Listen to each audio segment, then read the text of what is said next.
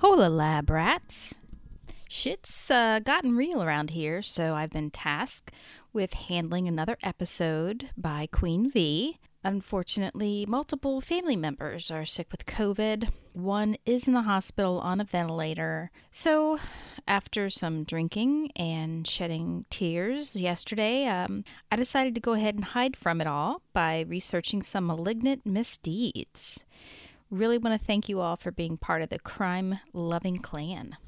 So, we will go ahead and begin. I've just got a few um, short stories, then I thought we'd do something different to give myself and everyone a break from the Rebecca Zahau case and go over some super weird tales that I found from Ranker, good old Ranker. Damn near killed her. So, the first thing I wanted to start with is I took this story down after a ghost walk here in Columbus, and it's the vampire of the Ohio State Pen, aka All the President's Vampires. Now, we're talking about 1882 and the Brooklyn Daily Eagle reported on a deranged inmate moving from an Ohio prison to an asylum. Said criminal had been charged with being a vampire and living on human blood, killing two prior to prison and two while incarcerated. The President of the U.S. spared him from execution, hence part of the title, Andrew Johnson. This plasma loving lunatic was one James Brown, and I know where your mind goes the singer. But it's not. This Portuguese sailor had been found 25 years ago on a fishing smack. Yeah, I'd never heard that before. I thought, like, it's violent, but it's not.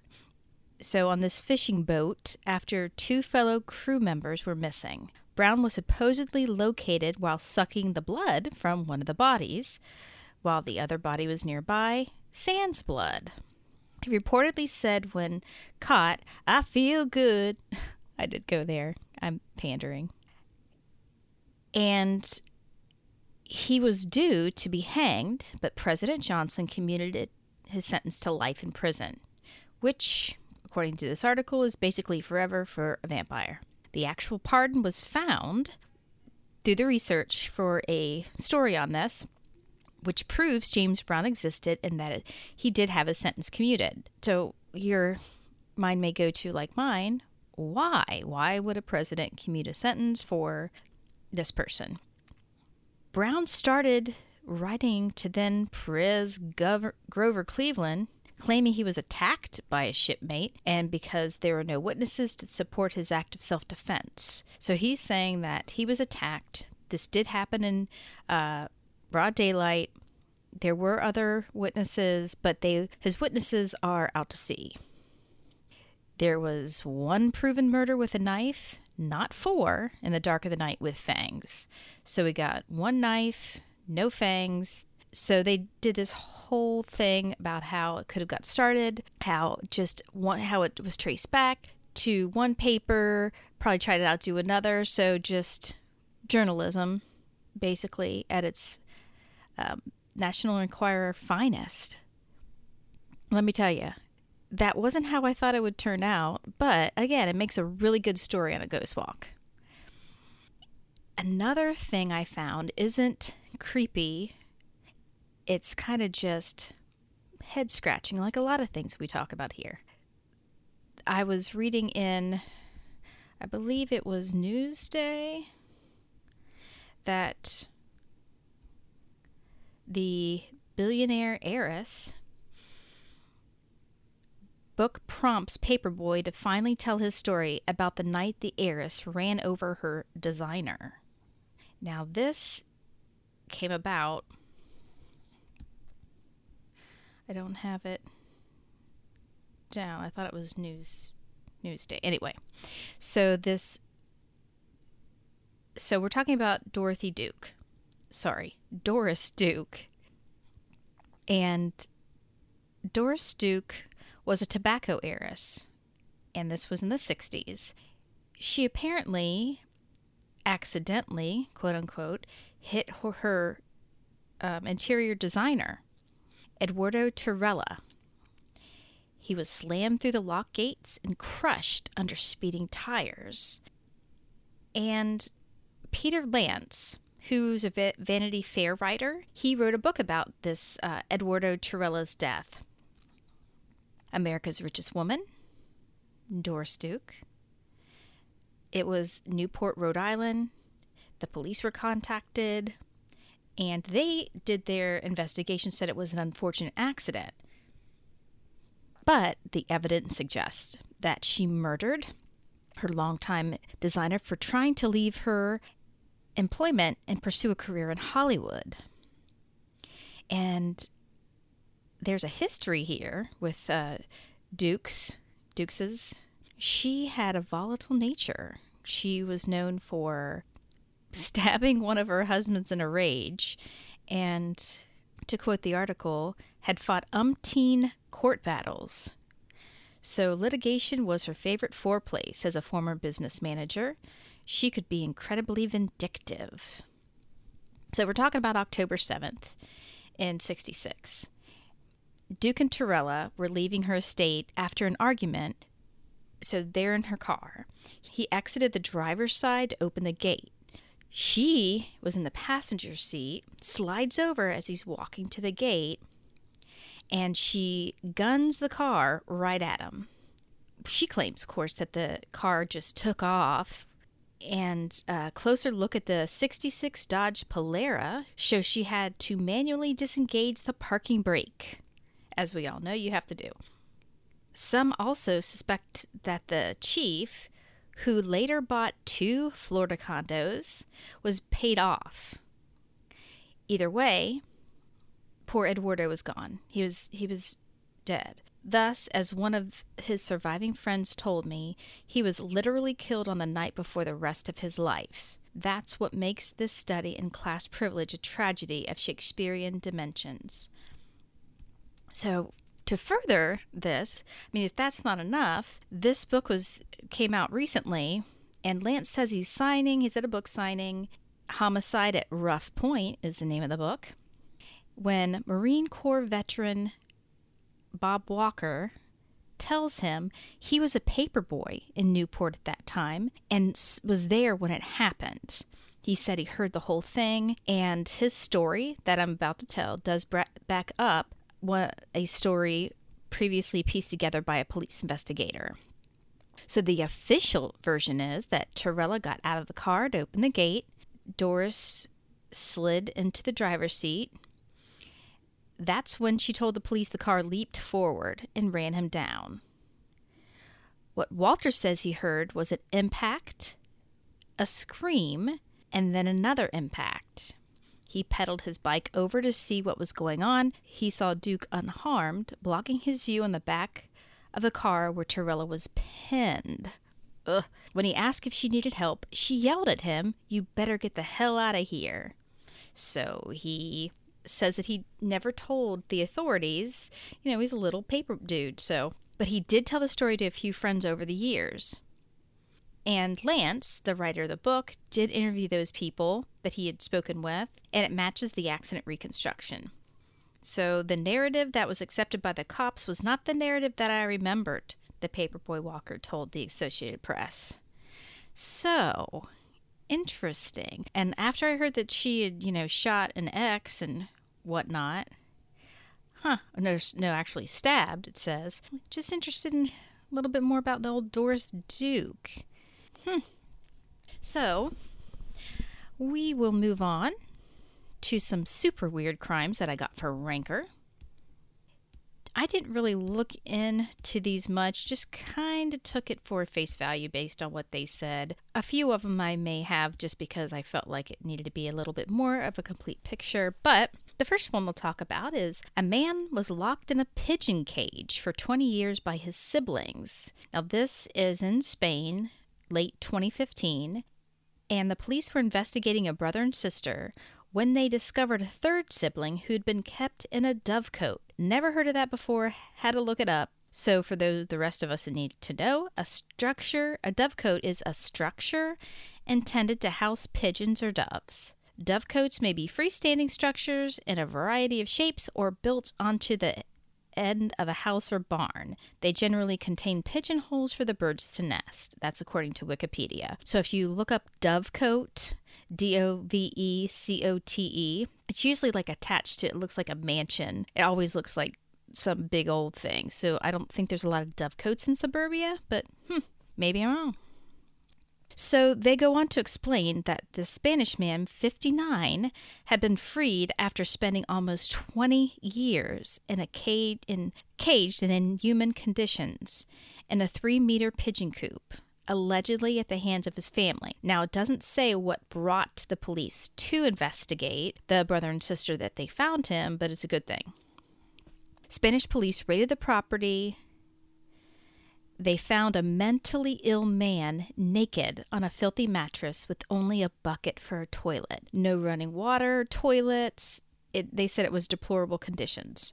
The man's brother, 76, and sister, 61, were arrested on suspicion of unlawful detention and abuse. Police suspect the pair began holding their sibling captive in 96 after he had his last medical checkup. So that was the last time he was seen by anybody. The cell containing the man was reportedly, like I said, a dovecote. Police said it adjoined the house in which the brother and sister lived, but it was only accessible by two doors barred by a padlock, chain, and wooden beam. Maybe he was really like a werewolf. Hmm than mentally ill. Let's just say that. Make me feel a little bit better. Maybe not. And the man is reportedly being treated in the hospital. So hopefully he's getting the all the care that he needs and wow, away from his family. That's uh, unfortunate. This one's a little lighter. Man throws a live alligator through a drive through window. Now, this guy was making a stop at a drive through of his local Wendy's. He throws a three and a half foot alligator through the restaurant's window.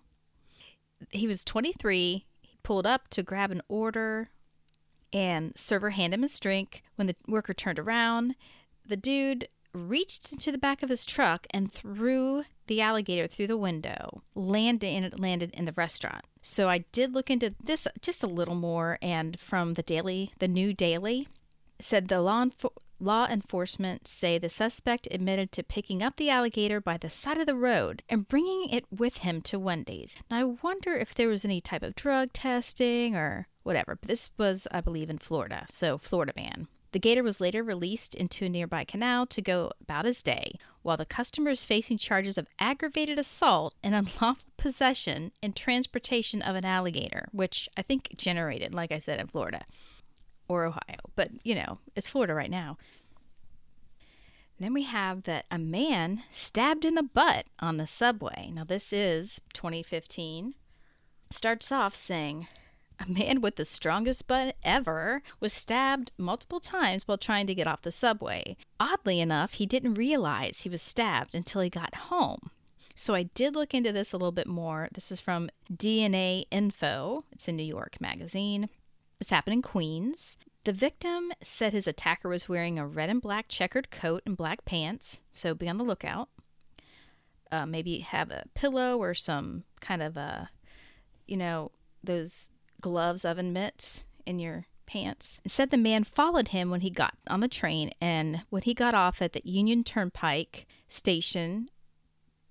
He said the man bumped into his buttocks and then did it a few more times. He said he didn't really think much of it and he didn't know the guy. They didn't have words. There was no dispute. You know, so he gets home. He doesn't feel anything, but uh, he sees blood on his pants, realized that he was actually stabbed. Three puncture wounds in his left buttock and one to the right, each of them about half an inch wide. So he was taken to the hospital and was in stable condition. So, wow. Hmm. Yeah. So, like I said, just wear, you know, some kind of oven mitts down your pants.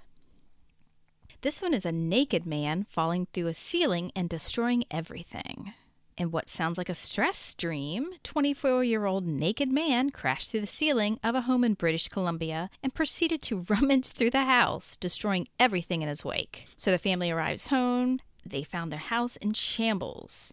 And they said that he totaled the master bedroom, went into the closet, didn't steal anything, but just like went through everything. Went on to look into this, thank you, Vice. And this 24 year old man was arrested after he was found naked and stuck in the air vent. So, yeah, I'm really glad I looked into this one. He had broken into the house, rummaged through it, destroyed a lot of it.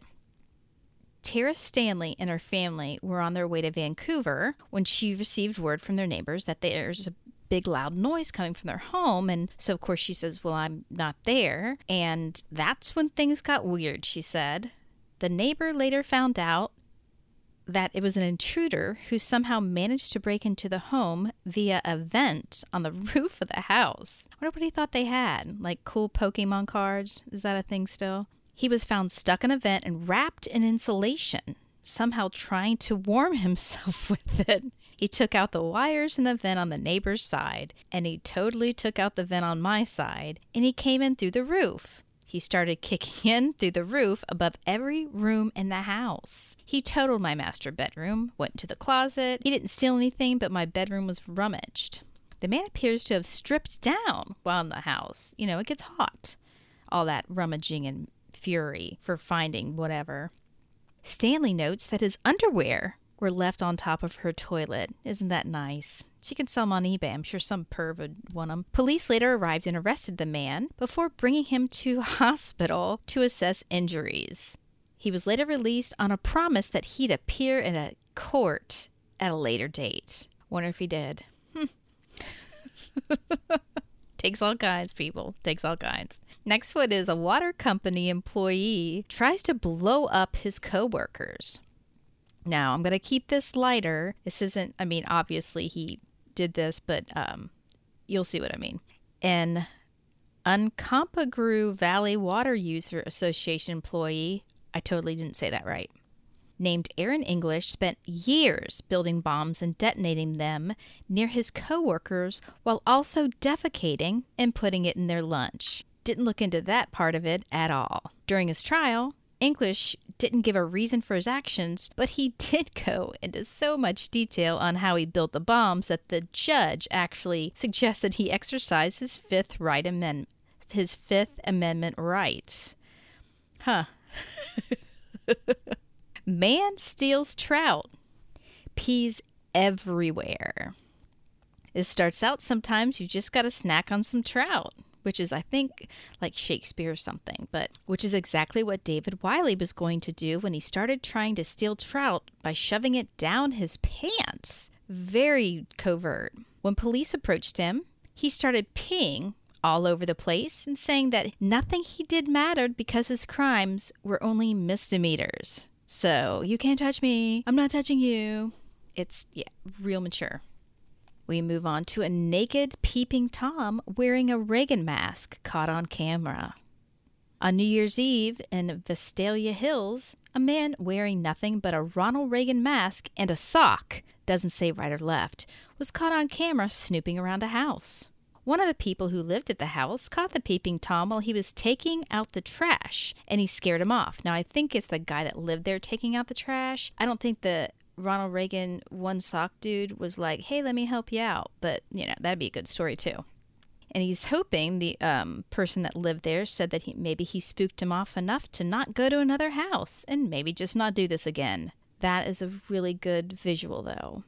And again, Wonder if alcohol had anything to do with it. Maybe like the kids are doing that. You know how they used to do bath salts? Maybe now they ch- like those um, fire hot Cheetos. Maybe they like s- like inhale them like you know through their nostrils. I'm gonna try it. Female vampires attack New Zealand. This is 2016 and multiple unrelated incidents of women attacking people by biting them were reported. One of the victims lost so much blood that he was left in serious condition at a local hospital. If that's not strange, strange enough, a third person was bitten in a domestic dispute a few days before both of the previously mentioned events. So this happened. I guess that was the lead up. Someone's like, yeah, you can do something. What if, like, remember when Mike Tyson bit that dude's ear in a fight? What if that started off something and there was a lot of, like, Everybody was ear biting. No, no, no, no, no, no, no. I'm sure you love me singing. And we're winding down here, but it's good. These, this one's good. I think it might be my favorite. Garlic knots send friends into a fury. Now, I don't know if you know what a garlic knot is, but it's kind of like a breadstick tied in a said knot. And four friends totally freaked and smashed up a pizzeria after they found out that their order of garlic knots was covered in cheese. Wow. The nut the knots well, the nuts, they're, they're nuts. The knots put them in such a fury that they threw food at the workers and knocked a cash register and fax machine off a counter. Yikes. I wonder if they even tried it. What if the irony here is they tried it and it was like their new thing? Or they like go home and start making it? And moving on to woman steals $11 worth of frozen food. And of course, it's not that simple. Let us see. Dallas, Texas. Diamond Lawrence was arrested after stealing $11 worth of frozen food from, you know it, a Walmart, before scratching one of the workers and saying, You're welcome. Had, had to look this up a little bit more. New York Daily News went on to say that 25 year old Diamond Lawrence attacked an employee in a bid to give him the HIV virus, which I think that's the V in the HI is the virus. Anyway, and make off with that stolen frozen food, right? So Lawrence was like, I'm gonna just go on out. I've with my little booty here. Well, I don't know what size her butt was, but you know, with my take. And the employee was like, Hey, you gotta come back with that. That's when she told the worker she had HIV and said, I can infect whomever I please. She struck the worker and scratched his neck, attempting to draw blood and expose him. That's when she said, You're welcome. Hmm. What can you say about it? And are we shocked that people freak out about wearing a mask? Not not after hearing these things, kids. Not at all.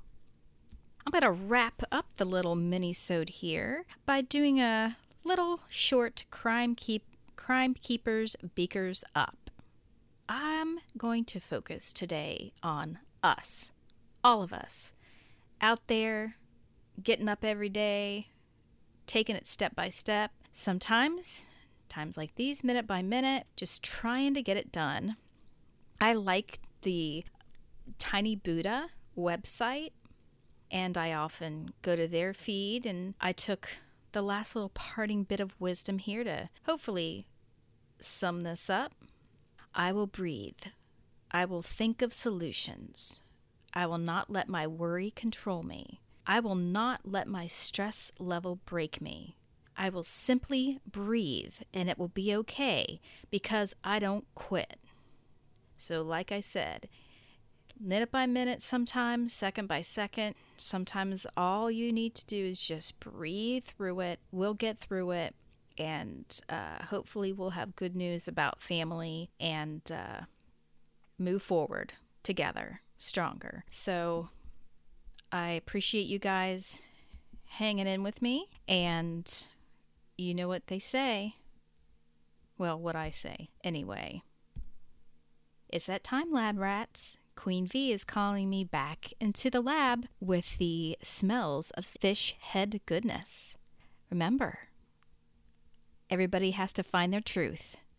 Mine is Abby Normal. If you enjoy the experience and experiments of Murder Lab, go to Facebook, Instagram, and murderlabmedia.com for updates. Share with your friends, those you created in a lab or not, as long as they can subscribe and listen, we'll take it. Murder Lab is available on Google Play and iTunes. The RSS feed is on murderlabmedia.com for you to plug into your podcast app. We can always use more lab rats.